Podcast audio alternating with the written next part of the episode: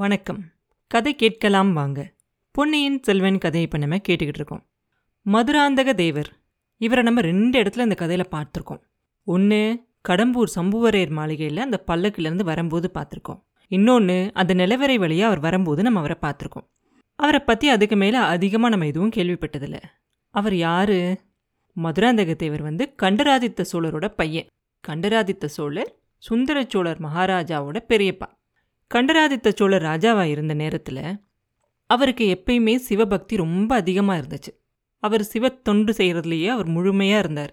தேவாரங்கள் எல்லாத்தையும் ஒன்றா சேர்த்து அதெல்லாம் பாட வைக்கணும் அப்படிங்கிறது அவரோட ஆசை. அது அவரோட ஆயுள் காலத்தில் முடியலை. அவருக்கு வயசான காலத்தில் தான் கண்டராதித்த சோழர் மழவரையர் மகளை கல்யாணம் பண்ணிக்கிட்டார். அவங்க தான் செம்பியன் மாதேவி. அவருக்கு உடம்பு சரியில்லாத நிலைமையில் இருக்கும்போது தான் அவங்களுக்கு ஒரு பையன் பிறக்கிறான். அதுக்குள்ளே அவருக்கு ரொம்ப வயசாகி அவரோட பையன் ரொம்ப சின்ன பையனாக இருக்கான். அவர் ரொம்ப நாள் இருக்க போகிறதில்ல அப்படிங்கிறது அவருக்கு தெரியும்.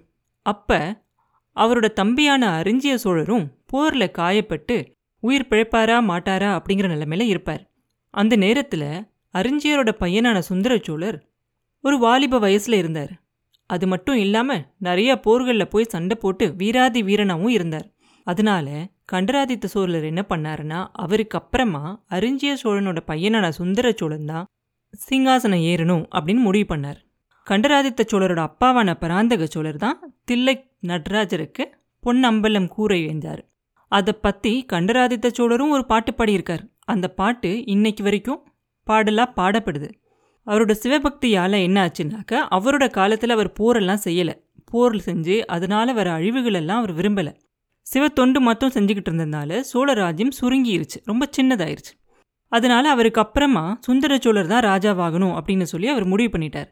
பின்னாடி அவருக்கு அப்புறம் எதுவும் பிரச்சனை வரக்கூடாது அப்படின்னு சொல்லி சுந்தர சோழனுக்கு அப்புறமா அவனோட சந்நிதிகள் தான் அதாவது அவரோட பிள்ளைகள் தான் ராஜாவாகணும் அப்படின்னு சொல்லியும் சொல்லிட்டார். அவரோட மனைவி கிட்டேயும் இதை பற்றி சொல்லியிருப்பார். அவரோட பையனை நல்ல சிவபக்தனா அவர் வளர்க்க விரும்புறதாவும் சொல்லியிருப்பார். அதனால செம்பியன் மாதேவி என்ன செய்வாங்கன்னா மதுராந்தகர் ரொம்ப சின்ன வயசாக இருக்கும் போதுலேருந்தே அவரை முழுமையான சிவபக்தியோடு வளர்ப்பாங்க.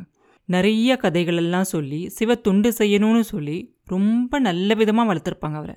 இருபது வயசு ஆகிற வரைக்கும் அவரும் அவங்க அம்மா சொல்கிற பேச்சை கேட்குற பிள்ளையாக தான் இருப்பார். அவங்க அம்மா எப்படி சொல்கிறாங்களோ அப்படி எல்லாம் கேட்பார். ரொம்ப நல்ல பிள்ளையாக வளருவார். ஆனால் இப்போ தான் ஒரு ரெண்டு வருஷத்துக்கு முன்னாடி சின்ன பழுவேட்டரையரோட பொண்ணை கல்யாணம் பண்ணிக்கிட்டார்.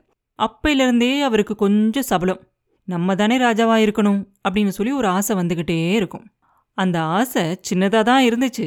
ஆனால் இளையராணி நந்தினி தேவி அதை தூபம் போட்டு தூபம் போட்டு அதை பெருசாக்கி வச்சுருந்தா. சின்னதாக இருந்த தீப்பொறி இப்போ காட்டு தீ மாதிரி ஆயிடுச்சு மதுராந்தகனுக்கு இப்போ ராஜ்யம் வேணும் அப்படிங்கிற வெறியே வந்துருச்சு. சுந்தர சோழருக்கு வேற உடம்பு சரியில்லாமல் இருக்கு இல்லையா? எப்படியும் அவர் நோய்பட்டு இருக்காரு. இப்போ எப்படி இவரால் ராஜ்யத்தை நல்லபடியாக ஆள முடியும்? நான் ஏன் இப்போவே ராஜாவாகக்கூடாது? அப்படின்னு சொல்லி பயங்கரமாக அவசரப்பட்டுக்கிட்டு இருப்பார். பழுவேட்டையர் ரெண்டு பேரும் தான் அவரோட ஆத்திரத்தையும் அவரோட அவசரத்தையும் அடக்கி வச்சிருப்பாங்க. ஏன்னா சுந்தர சோழரோட ரெண்டு பசங்க மேலேயும் சோழ நாட்டில் இருக்க மக்களுக்கு ரொம்ப பிரியம் அதிகம். ஏன்னா ரெண்டு பேருமே வீராதி வீரர்களாகவும் இருந்தாங்க. அவங்கக்கிட்ட யாருக்கிட்டேயுமே இல்லாத குணாதிசயங்களும் இருந்துச்சு. அதனால மக்களுக்கு அவங்க மேலே ரொம்ப பிரியமாக இருந்துச்சு. அது மட்டும் இல்லாமல் கொடும்பாலூர் வேளார் திருக்கோவிலூர் மலையமான் இந்த மாதிரி பெரிய பெரிய தலைவர்களும் அவங்க ரெண்டு பேருக்கும் ஆதரவாக இருந்தாங்க. அப்படி இருக்கும்போது அவசரப்பட்டு ராஜ்யத்துக்கு போனா யாராவது மதுராந்தகரை ராஜாவாக வாங்களா மாட்டாங்க. மக்களுக்கும் சுந்தர சோழரோட பசங்களை தான் பிடிச்சிருந்துச்சு. அது போக போரில் போர் வீரர்கள் இருப்பாங்க இல்லையா? அந்த சைனியத்தில் இருந்த முக்கால்வாசி பேருக்கு சுந்தர சோழரோட பசங்களை தான் ரொம்ப பிடிக்கும்.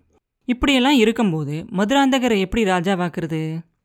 பழுவேட்டரர்கள் அதனால தான் அங்கே இருக்க நிறைய சிற்றரசர்கள் எல்லாரையும் ஒன்றா சேர்த்து சதி திட்டமெல்லாம் செஞ்சுக்கிட்டு இருந்தாங்க. ஆனால் இப்போ கொஞ்ச காலமாக சுந்தர சோழரோட மனசும் மாறி இருந்துச்சு. அவரே மதுராந்தகருக்கு பட்டம் கட்டணும் அப்படின்னு நினைக்க ஆரம்பிச்சிட்டார். அதனால பழுவேட்டரர்களுக்கு ரொம்ப சந்தோஷமா இருந்துச்சு. சுந்தர சோழரே அவருக்கு அப்புறம் மதுராந்தகர் தான் ராஜாவாகணும்னு சொல்லிட்டா வேற எந்த பிரச்சனையுமே இல்லை. அதுக்கு யாருமே எதிர்ப்பே தெரிவிக்க முடியாது. அப்படியே யாராவது எதிர்ப்பு தெரிவிச்சா அது ரெண்டே பேர் தான் இருக்கணும். ஒன்று குந்தவை தேவி இன்னொன்று செம்பியன் மாதேவி. குந்தவை தேவி என்னதான் சூழ்ச்சி செஞ்சாலும் கூட அந்த சூழ்ச்சியை மாற்று சூழ்ச்சியால் ஜெயிச்சிடலாம். ஆனால் செம்பியன் மாதேவி ஒத்துக்காம மதுராந்தகரை எப்படி ராஜாவாக்குறது? அவர் பெத்த தாயே அவர் ராஜாவாகிறத விரும்பல அப்படின்னு சொன்னா ஊர்ல இருக்க மக்கள் எல்லாம் என்ன நினைச்சுக்குவாங்க? அதனால பழுவேட்டரையர்கள் அடிக்கடி மதுராந்தகர்கிட்ட சொல்லிக்கிட்டே இருப்பாங்க. உங்க அம்மா கிட்ட போய் பேசி அவங்க மனசை மாத்தி நீங்க ராஜாவாகிறதுக்கு அவங்களோட சம்மதத்தை வாங்குங்க அப்படின்னு சொல்லிக்கிட்டே இருப்பாங்க. மதுராந்தகனுக்கு ராஜ்யம் வேணுங்கிற வெறி மட்டும் இருக்கும். எல்லார்கிட்டயும் பேசுவான் எல்லா திட்டத்திலையும் சேருவான். ஆனால் அவங்க அம்மா கிட்ட போய் பேசி அவங்களோட சம்மதத்தை வாங்குறதுக்கு மட்டும் அவனுக்கு கொஞ்சம் கூட பிடிக்கவே பிடிக்காது. இப்போ என்ன ஆயிருக்கு அப்படின்னாக்க செம்பியன் மாதேவி வந்து கண்டராதித்த சோழரோட ஆசையை ஏதோ நிறைவேற்றணும் அது நிறைவேற்றும் போது மதுராந்தக தேவரும் அவங்க பக்கத்தில் இருக்கணும் அப்படின்னு ஆசைப்பட்டு அவரை வர சொல்லி எழுதி அனுப்பியிருப்பாங்க. அதை பார்த்த உடனே சின்ன பழுவேட்டரையர் மதுராந்தகரை கிளம்பி போக சொல்லி அங்கேருந்து கிளம்பி தஞ்சாவூர்லேருந்து கிளம்பி பழையாறைக்கு அனுப்புகிறாரு போகும்போது சொல்லி அனுப்புறாரு. போய் உங்க அம்மா கிட்ட போன வேலை முடிஞ்சதுக்கு அப்புறமா நல்ல விதமா பேசி இதுக்கும் சம்மதத்தை வாங்கிக்கிட்டு வாங்க அப்படின்னு சொல்லி அனுப்புறாரு. அப்புறம் என்ன நடந்துச்சு? அப்படிங்கிறத அடுத்த பதிவில் பார்ப்போம். மீண்டும் உங்களை அடுத்த பதிவில் சந்திக்கும் வரை உங்களிடமிருந்து விடைபெறுவது உண்ணாமலை பாபு. நன்றி.